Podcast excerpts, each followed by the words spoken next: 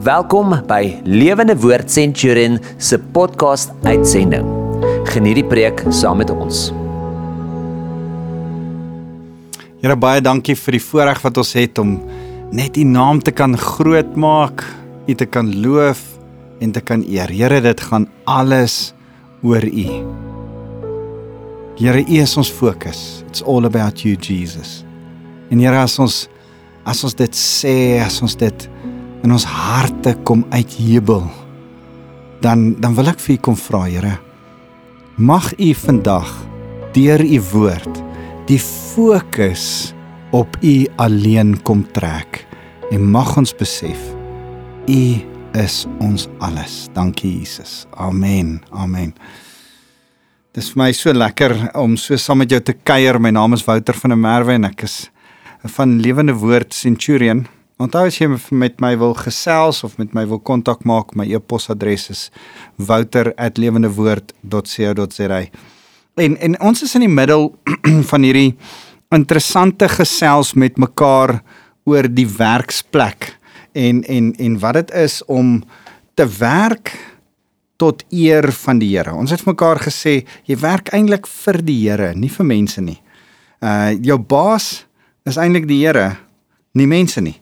Hy betaal jou salaris. Hy hy gebruik mense, hy gebruik 'n plek, hy gebruik iemand om vir jou te sorg, om vir jou salaris te betaal. Maar eintlik werk jy vir hom tot eer van hom, saam met hom en uh, is dit 'n voorreg om so saam met hom te werk en en, en ons het vir 2 weke met mekaar gesels die afgelope 2 weke oor oor 'n rus en 'n werkritme dat daar vanuit ons rus gewerk word. Dat ons eers moet rus die eerste dag van die week. Sondag is ons rusdag.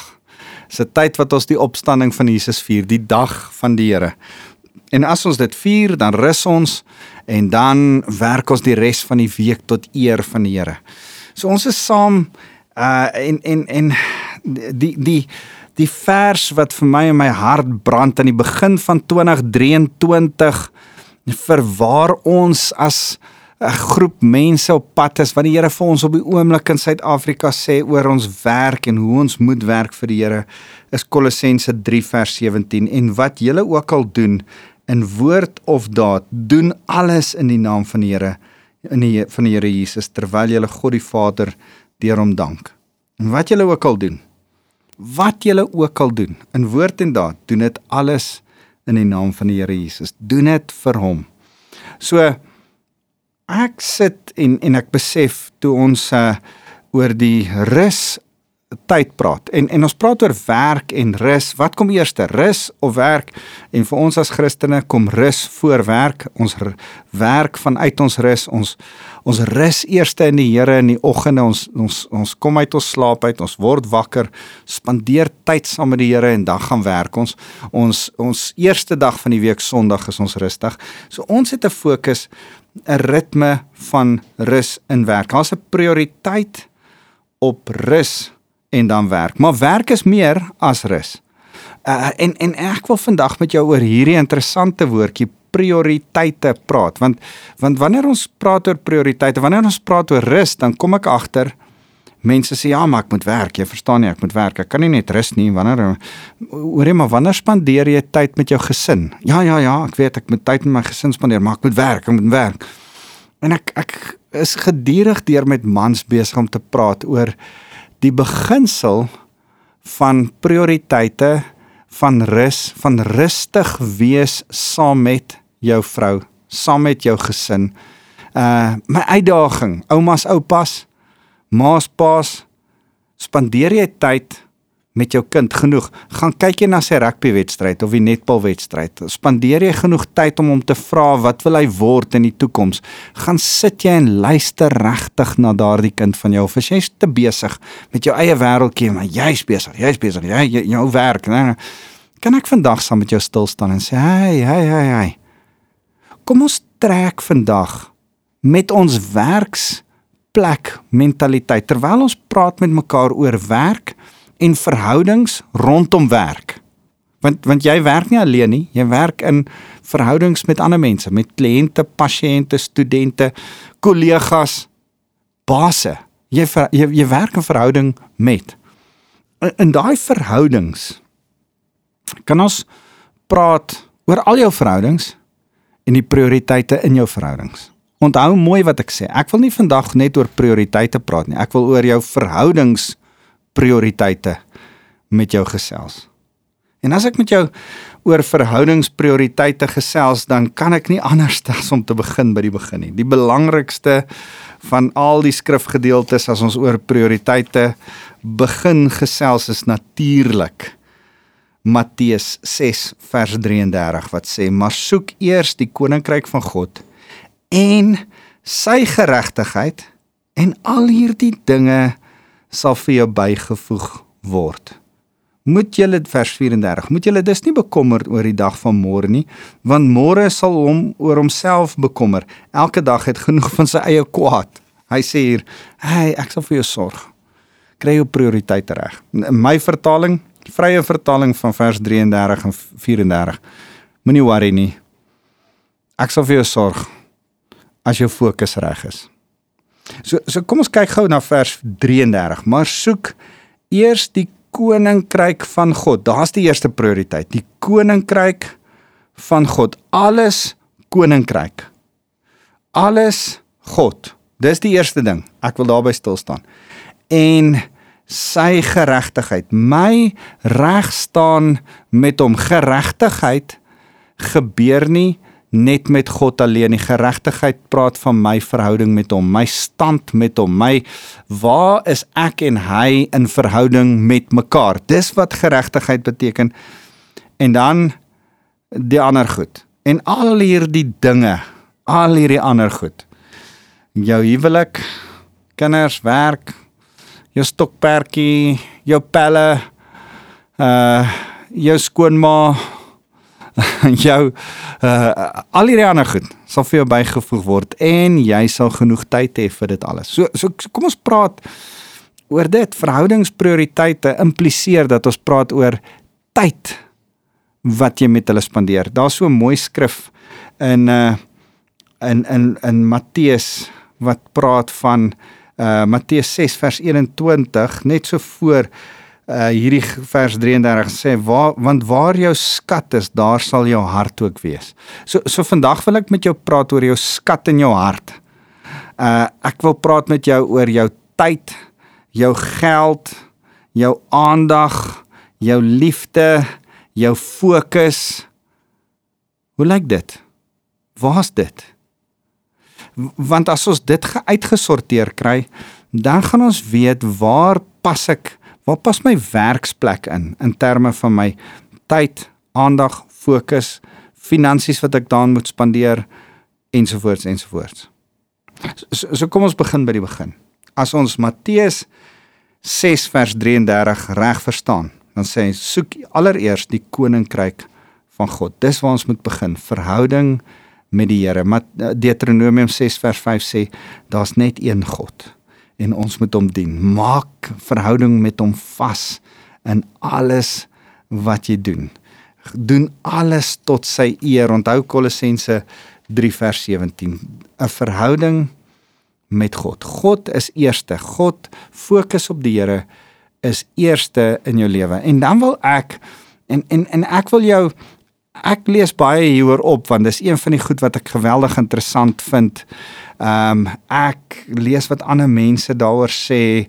Ehm um, en en en ek verskil met baie mense as dit kom by 'n prioriteitslys. Ek hou daarvan om 'n prioriteitslys op te stel en te laat opstel. My mannegroep vra ek hulle ten minste eenmal 'n jaar, stel vir my 'n prioriteitslys op, gaan skryf dit in jou stilte tydboek wat's eerste, wat's tweede, wat's derde tot by nommer 9.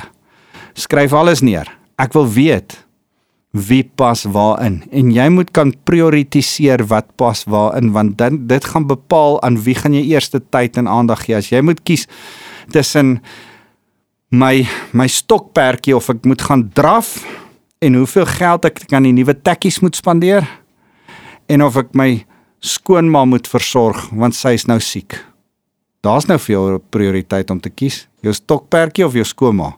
Ehm um, maar maar dis goed om baie keer sulke oefeninge te doen en te sê kom ons gaan prioritiseer en as jy jou lys begin neerskryf, gaan dit vir jou makliker wees dat wanneer jy voor keuses staan, dan besluit jy waar moet jou tyd lê, waar moet jou geld lê, waar wat moet jy spandeer waar. So eerste, heel eerste God.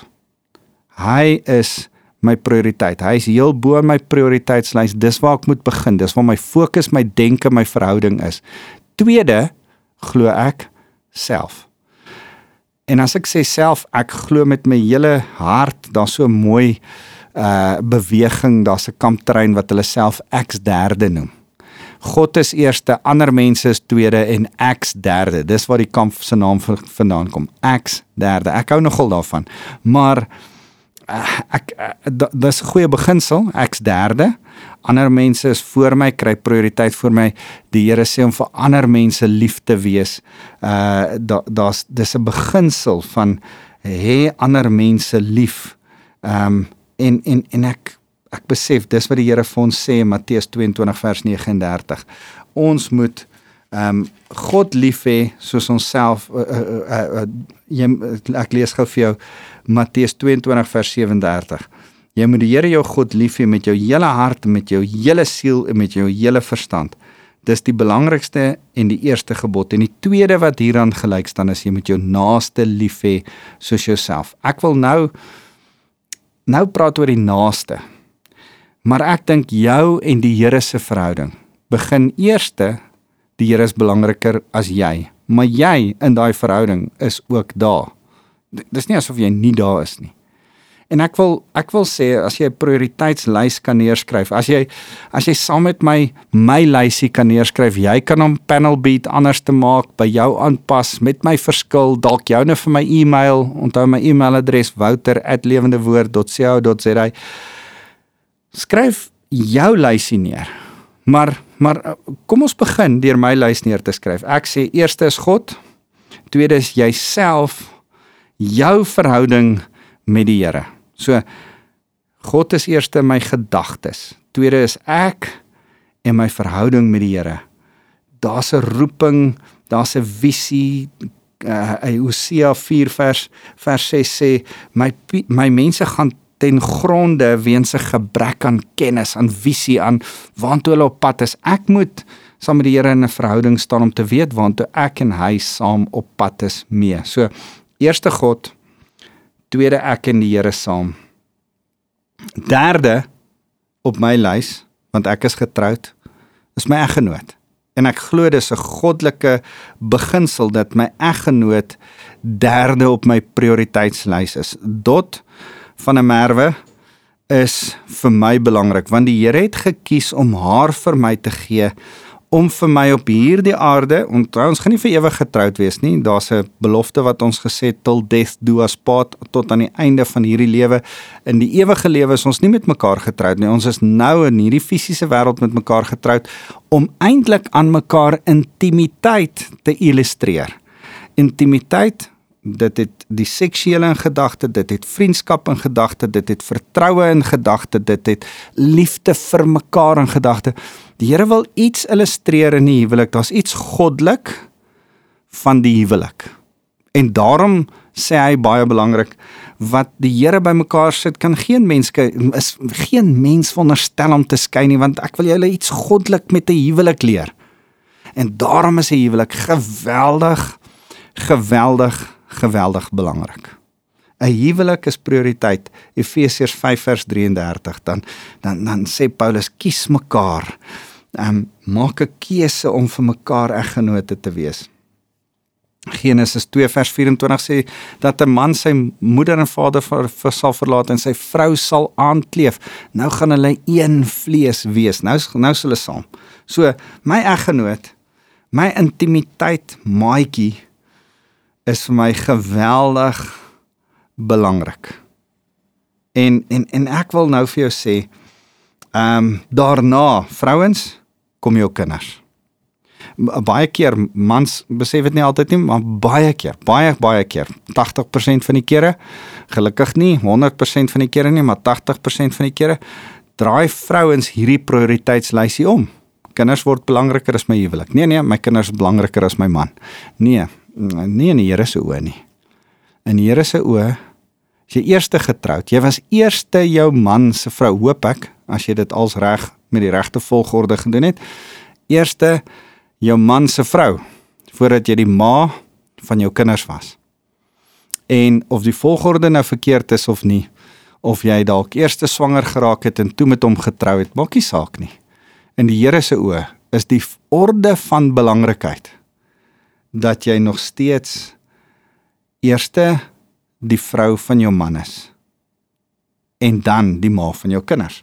So Spreuke 20 vers 7 sê dat ons kinders is geweldig belangrik vir ons as manne.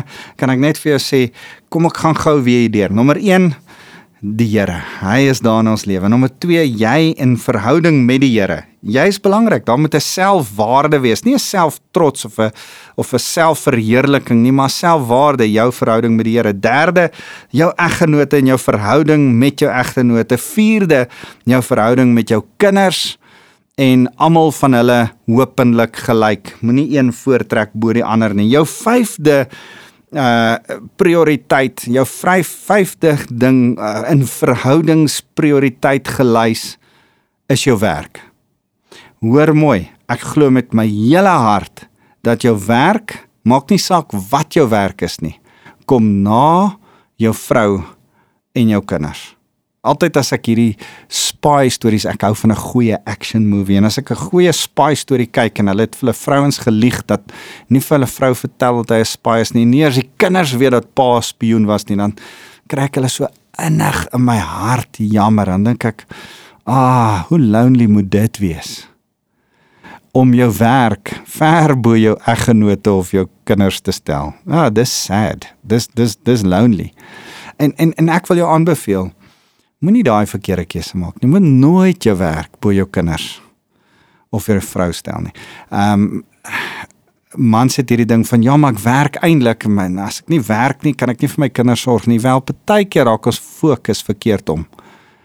Jy werk om vir jou kinders te sorg, maar maar maar jou werk is dan nie belangriker as jou kinders nie en as jou vrou nie. Kry hierdie fokus reg. En en dan wil ek vir julle in my wêreld sê, my prioriteitslys lyk dan so. Nommer 6 is kerk. Nommer 6 is kerk. Kerk en nommer 1 en 2. Nommer 6 lyk anders as nommer 1 en 2. Onthou wat's 1 en 2? 1 is God. Die Here is koning bo alles. Ek wil hom verheerlik met alles. My 2 is my verhouding met hom, my geregtigheid in hom. My verhouding met die Here het niks met my kerk te doen nie. En toevallig is my kerk nog my werk ook. My nommer 5 en 6 is bymekaar. So my 5 en 6 het niks met my 1 en 2 uit te waai nie. Ek is eers 'n kind van God. My identiteit lê in Christus. Ek as as ek môre nie meer 'n pastoor is nie, as môre nie meer hierdie my werk is nie, gaan ek nog steeds stilte tyd doen. Gaan ek nog steeds bid, gaan ek nog steeds met hom 'n verhouding hou, gaan ek nog steeds lief wees vir hom. Maar jy moet mooi hoor. Kerk en alles wat ek hier doen, my preek vir jou en en alles wat ek doen is onderhewig aan is in prioriteit onder aan my vrou en my kinders. As ek moet kies, kies ek hulle bo jou. Sorry. ek ek jammer om jou te ontnigter. Ek probeer nie om jou te ontstel nie. Maar as ek moet kies, by my kerk of ek my mense en my kerk en my salaris en alles kies of my vrou of my bediening. Dan gaan my bediening verloor. Ek gaan altyd my vrou eerste kies. En en daar's so baie pastore predikante dominees wat ek help met hierdie en wat ek mee moet gesels want hulle kry hierdie ding verkeerd om. Hulle dink hulle werk en kerk is hulle verhouding met die Here en ek dink nie so nie. Da ek ek ek lees vir jou ehm uh, 'n uh, 'n uh, uh, ou se se prioriteitslys. Hier's 'n ou wat sê God first, calling second, wife, child, family. Dis sy prioriteitslys. En dan kyk ek sy en sê ek, "Nee, nee, sorry. Ek stem nie saam nie. Nee, my calling is great. Die feit dat ek 'n pastoor is is wonderlik, maar dis 5 tot by lyn. Ek is eerste 'n pa voordat ek 'n pastoor is. Ek's eerste dotse man voordat ek 'n pastoor is. Ek's eerste kind van God voordat ek dotse man is. En en en jy moet hierdie goed deurdink. Dis belangrik dat jy hierdie goed deurdink. My werk is nie my verhouding met die Here nie. My kerk is nie my verhouding met die Here nie. Kan ek dit so 'n bietjie verder deurtrap? Vir my is werk en kerk dieselfde, vir jou is werk en kerk dalk nie dieselfde nie. Baie manne, baie mense wat in my gemeente is wat by my kom en sê, hoorie, ek ek moes nou Sondag gaan gaan gaan werk het. Ehm um, uh, uh, is dit sonde om te gaan werk het, maar ek moes eintlik in die kerk gewees het. Sê ek, ja, dis 'n Sabbatsbeginsel. Moenie die beginsel verontagsaam nie. Maar ek glo met my hele hart om 'n vrywilliger by die kerk te wees. Om kerk toe te gaan, om deel van die kerk te wees, om aan die liggaam van Christus te behoort en daar 'n lidmaat te wees, uh aktief betrokke te wees, is onderhewig aan jou werk. Jou werk kom eerste en ek sien dit so dis dis my redenasie agter dit. My, jy kan met my verskil verskil asseblief met my as jy as jy uh sê nee nee nee vir my is kerk belangriker as werk. Ek, ek sal met jou redeneer hieroor maar maar my denkpatroon loop so. Ek sê altyd plig voor plesier wat's my plig? My werk is my plig. My kerk is my plesier plig voor plesier is, is dit nie in die Afrikaanse sê ding nie? Plig voor plesier uh, my my muurbal kom verseker na my werk, na my kerk, na my familie. Hy kom nog heel heel onder nee, nee heel heel laaste kom my politieke uh gevoelens en verantwoordelikhede. Dis dis heel heel onder so nommer 17 op die lys. Maar ek kan nie sê ek ek kies my my, my sport bo my kerk nie. Dit sal verkeerd wees want sport is plesier plesier. Maar plig is my werk. As jy 'n dokter is of jy's 'n elektriesien of jy's iemand wat met oortyd werk of jy's 'n polisieman en jy sê ah, nou nou wil hulle hê ek moet op 'n Sondag werk, maar wat van my kerk? Dan sê ek altyd vir my mense plig voor plesier. En ek weet dit klink na 'n verskriklike onchristelike ding om te sê, maar kerk is nie belangriker as werk nie. Hoor mooi wat ek vir jou sê. Nommer 1 en 2 bly nog steeds die belangrikste. My verhouding met die Here. God bly nog steeds die belangrikste en my persoonlike verhouding met Jesus. Soek allereers die koninkryk van God en sy geregtigheid. En dan ander goed en dan my werk en dan my kerk baie keer raak ons verskriklik geestelik en sit ons kerk bo ons werk. En dan verstaan ons nie dat ons ons werk verloor nie. Want ons is so geestelik. Nee nee. Nee. Uh jou persoonlike verhouding met Jesus kom ver bo jou werk en jou kerk. Ek stem daarmee saam. Maar hoor mooi asseblief as ek vandag vir jou sê. Kan jy nommer 1 die Here maak. Nommer 2 jou verhouding met die Here. Nommer 3 jou eggenoot en jou verhouding met hom of haar. Nommer 3 jou verhouding met jou kinders. Nommer 4 uh waar's ek nou? Nommer 1 jou God, nommer 2 jy, nommer 3 jou eggenoot, nommer 4 jou kinders, nommer 5 jou werk, nommer 6 jou kerk. En dan nommer 7 glo ek jou ander familie. Nou hoekom ek so sê is daar's 'n skrif wat sê ehm um, daar's daar's 'n broer wat nader is, daar's 'n daar's 'n vriend wat nader is as 'n broer. En daai skrif uit Spreuke uit dink ek praat hy van die kerkfamilie. Begin soos familie word wat nader is as familie.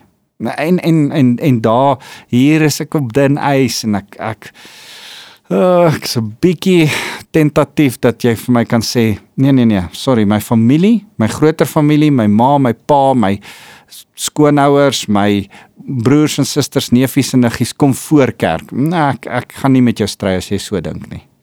Ek ek sê vir jou my prioriteitslysie. Werk eerste kerk tweede my groter familie sewende dan dan my sport my vriende, my stokperdjie en soos ek sê, daar eers mag daar nog goed goed wees wat ek nie nou kan dink nie, soos my tuin byvoorbeeld en dan ver onder my politieke affiliasie. Ek's nie verskriklike politikus nie, sorry. Miskien kan jy sê nee nee, wag wag wag, my politiek moet ver bo my bo my werk kom. Man moet hom asseblief nie bo jou kinders of jou of jou vrou sit nie. Ek, ek gee jou my lysie. Ek gee weer my lysie. 1 God, 2 ek, 3 my eggenoot, 4 my kinders, 5 my werk, 6 my kerk, 7 my familie, 8 sportvriende en stokperdjie en 9 my politiek en so voort. Maak jy eie lysie. Maar maar wat ek net wil hê jy moet erns sit en doen is om jou prioriteite in jou kop vas te maak en te sê wag wag kom ek onderskei byvoorbeeld tussen kerk en my verhouding met Jesus.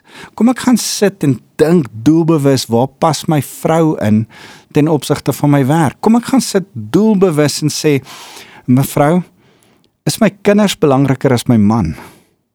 Is my werk belangriker as my kinders? Is my drawery om die komrades te hardloop belangriker as my kinders. K kan ons al hierdie goed so bietjie deurdink gaan vasmaak. Is nodig dat jy moet stoei met hierdie ding. Hoopelik krap ek jou vandag so 'n bietjie. Hoopelik sit jy daar en jy dink, man, ek is so 'n bietjie vies vir hierdie ou. Wie dink hy is hy om dit en dit en dit te sê? Wel, wel ek wil jou so 'n bietjie krap. Ek wil bietjie aan jou prioriteitslys. Ek wil jou laat dink intentioneel. Ek wil hê jy moet wonder ek ek wonder hoe werk al hierdie goed? Waar pas hierdie in? In my lewe waar pas hierdie in? En miskien sê ek stem glad nie saam nie. Die belangrikste van alles is my sport. My liggaam kom eerste en dan die Here en dan dit en dalk het jy heeltemal 'n ander lys. En dis ook goed. Dis ook goed. Maar as jy dit nie eers gaan neerskryf nie, gaan jy een of ander tyd voor 'n keuse staan van moet ek geld spandeer om my skoonma hospitaal toe te vat of moet ek my hardloop tekkies koop? Moet ek geld spandeer om vir my kinders te laat met vakansie gaan? Of moet ek nou daai politieke party dat wat vra ek moet hulle ondersteun voor geld gee? En en ek wil jou juis laat rek om vir jou te sê, okay, my 10de, waar pas dit in? Pas dit in by kerk of my verhouding met Jesus? Want dis geld. my tiende is my verhouding met Jesus. Dit kom lank voor my prioriteit by my eggenote. Maar my eggenote weet gelukkig hiervan. So so moeilike vraag. Dit het te doen met jou finansies, dit het te doen met jou aandag, dit het te doen met jou tyd spandeer, met jou dagboek. En ek wil hê dat jy oor al hierdie goed moet gaan dink. Jy sien, ek wil vir jou hierdie interessante ding sê. Uh, Hulle hulle sê die Apollo moon landing, daai daai daai tuig wat opgegaan het en op die maan geland het, was 97% van die tyd van koers af.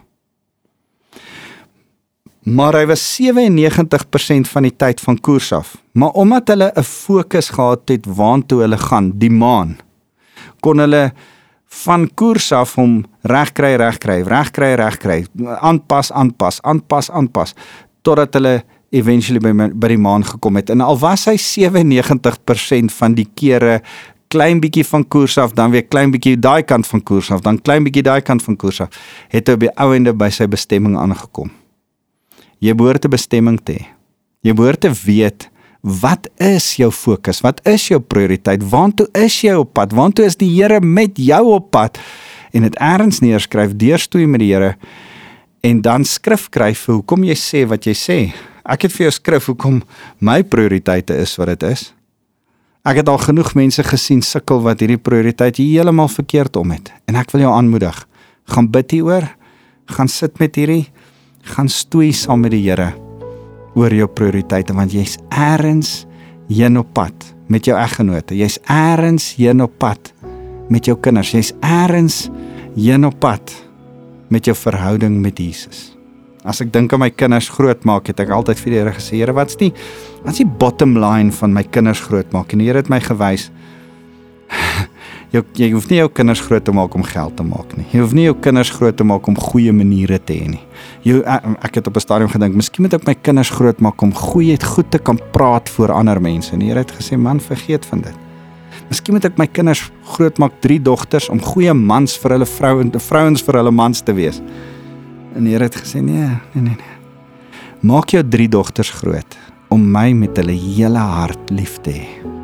En toe ek daai klik, toe maak ek drie dogters groot en alles in my die maan waartoe ek op pad is, die korreksies wat ek moet maak, die die fokus wat ek het, was om my dogters groot te maak om lief te wees vir Jesus. Soek allereers die koninkryk van God en al die ander dinge sal vir jou bygevoeg word.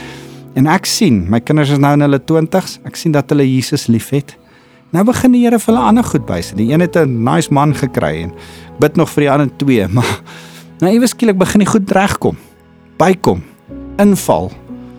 En kom ek agter, ek moes net die heeltyd die koers gehad het van hele liefe Jesus. Maar kan julle sien, dit was deel van my prioriteite in my lewe dis kom ek met hulle soontoe op pad was. Kom ons bid saam. Here baie dankie vir die voorreg wat ons het om oor hierdie tamaletjie van prioriteite te kan gesels met mekaar want dit is belangrik. U praat oor prioriteite en u wil hê ons moet prioriteite vasmaak in ons lewe sodat ons nie onkant gevang kan word en voor moeilike keuses staan nie. Dat dit in ons kop duidelik is wat ons moet kies as ons voor keuses van geld en tyd en so voorts moet moet staan.